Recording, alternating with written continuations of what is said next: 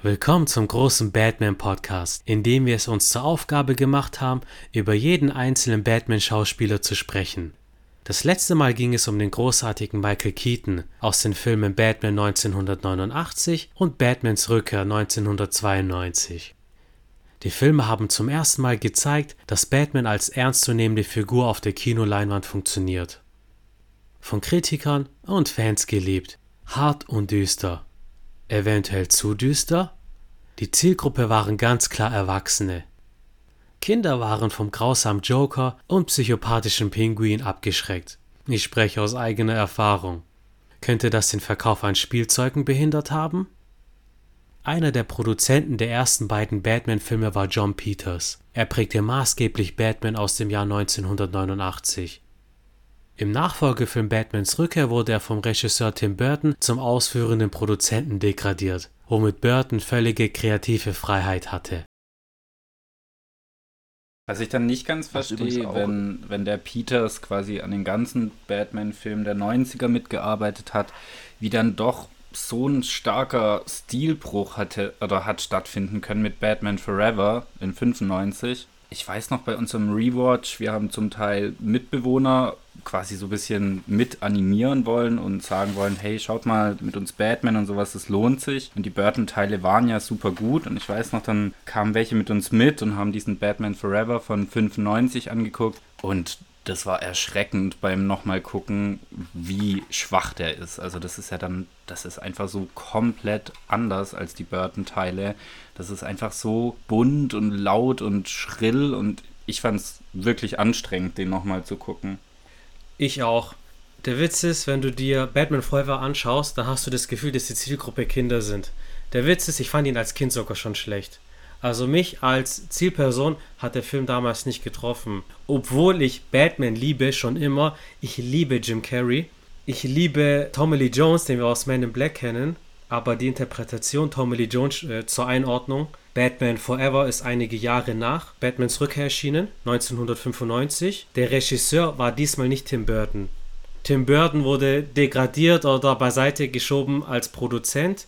Regisseur war dies, äh, diesmal Joel Schumacher und er hatte wirklich die Anweisung, einen familienfreundlichen, kindergerechten Batman zu machen.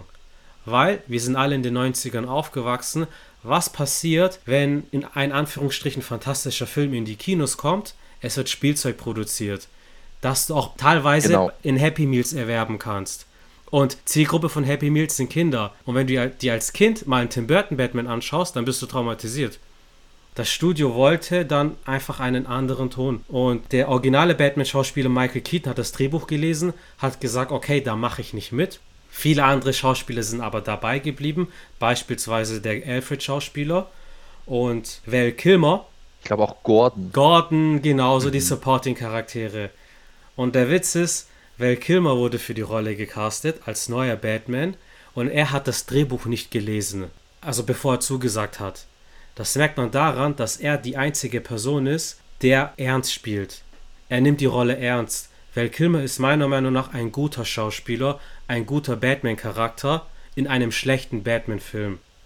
Ja, eigentlich war ja so viel Potenzial da. Also Val Kilmer war da auch in seiner absoluten Blütephase. Ich glaube, im gleichen Jahr kam Heat raus mit Val Kilmer, den fand ich mhm. absolut genial. Mhm. Und wie du sagst, Tommy Lee Jones, Jim Carrey, also das klingt nach sehr viel Potenzial. Äh, dafür finde ich ihn wirklich schlecht und genau wie du sagst, eigentlich passt quasi das Schauspiel von Val Kilmer nicht zum restlichen Film und ich habe den jetzt so in der Rewatch-Reihe als, als schlechtesten Batman für mich gesehen.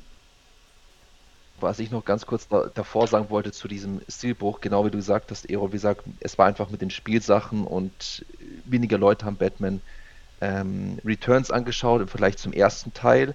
Und das, deswegen hat das Studio einfach gesagt, okay, wir brauchen einen Stilwechsel, weil einfach Geld regiert die Welt. Deswegen muss jetzt alles komplett geändert werden.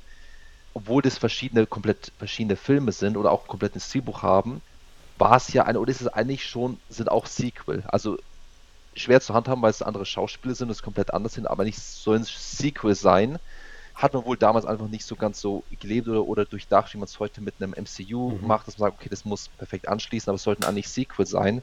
Weil wie du auch gesagt hast, Michael Keaton hat gesagt, nee, das macht er nicht am Anfang, wo hatte er noch Interesse, obwohl der Regisseur gewechselt hat, bevor das Drehbuch erhalten hat. Es gibt aber übrigens noch, es gibt ein Comicbuch von DC, das heißt Batman 89, was quasi mhm. eine Fortsetzung für Batman Returns ist und quasi Batman Forever und Batman Robin, äh, Batman Robin ignoriert. Also es gibt dieses Comicbuch. Ich habe es nicht gelesen, aber es kam, wann kam es raus? Ich habe es hier offen, letztes ja, Jahr kam es raus. Also wer sich interessiert, wie es wie es weitergehen kann, gibt den Comic Batman 89 und sogar es gibt einen Comic Batman 66, mhm. der quasi an der TV-Serie Ja, und irgendwie Batman Forever und Batman und Robin gehören ja schon auch zusammen. Also ich glaube, am Ende von Batman Forever wird ja quasi Robin eingeführt für Batman und Robin. Richtig, und der Robin-Schauspieler schon, ja. der, den man auch später in Batman und Robin sieht. Bevor wir jetzt zum nächsten Film switchen, der Regisseur von Batman Forever war wie gesagt Joel Schumacher und vor einigen Jahren gab es die Bewegung Hashtag Release the Schumacher Cut. Kennen wir vom Release the Snyder Cut. Weil anscheinend ja. war die erste Schnittfassung länger und düsterer. Nur natürlich gang und gäbe ist, dass man die Filme einem Testpublikum zeigt und die dann auch anpasst, je nachdem wie das Publikum darauf reagiert. Und in Kombination mit der Politik Batman weniger düster zu machen, hat man dann natürlich Batman Forever bekommen. Aber mich würde sehr interessieren, wie ein Schumacher-Cut ausgesehen hätte. Habt ihr davon gehört? Ja, ich habe davon auch gehört. Wie gesagt, dass jetzt gefordert wurde, dass der auch veröffentlicht werden müsste. Also mich würde oft interessieren, wie eine alternative Version von Filmen aussehen würde. Wir kennen es ja auch von Blade Runner, gibt es ja, glaube ich, fünf, sechs verschiedene genau. Fassungen in dem Sinne. Und wo gibt es auch Diskussionen, was ist wirklich die bessere Fassung? Und wie du auch gesagt hast, Testpublikum, die sagen, nee, passt nicht, muss ein bisschen witziger sein oder fehlt eine Action-Szene, dann wird oft der Film auch dann umgeschnitten oder ähnliches. Wir sehen ja an einem neuen Cut, wie dem Snyder-Cut, dass es doch wirklich was ausmachen kann am Film. Mhm. Ähm, ich würde es zwar auch gern sehen, nichtsdestotrotz finde ich irgendwie, dass die kompletten Kostüme und so weiter aus Batman Forever einfach, ich finde, alles sah sehr, sehr billig aus. Dieses Riddler-Kostüm. Ich weiß nicht, ob ihr euch erinnert, dieser grüne, natürlich, natürlich. grüne Suit, ja. wo einfach nur Fragezeichen drauf sind. Ich finde die Maske von Tom Lee Jones als Two-Face sieht katastrophal aus. Wir haben irgendwie überall Blinkeffekte, Lichteffekte und Jim Carrey und Tom Lee Jones schreien quasi permanent und ich weiß nicht, ob eine Schnittfassung dann da so viel dran machen mhm. könnte, dass es auf einmal ein guter Film auch wird. Auch schon wie Gotham City aussieht. Also du siehst auch Gotham City, es wurde ja einfach alles, der komplette Film war einfach komplett im Studio. Ich glaube, kann mich an keine Szene erinnern, wo irgendwo normales Licht nee, war oder irgendwo nur ein Himmel gesehen. Das war ja alles einfach nur in einem Studio drin. Oh, gut, außer Wayne Ja, das Manor. stimmt, aber es wirkt echt manchmal wie so eine Zirkusmanege ja, im, genau. im Studio, wirklich, ja. Daran habe ich gerade auch gedacht. Zu den Kostümen muss ich sagen, Louis, ich gebe dir völlig recht, völlig.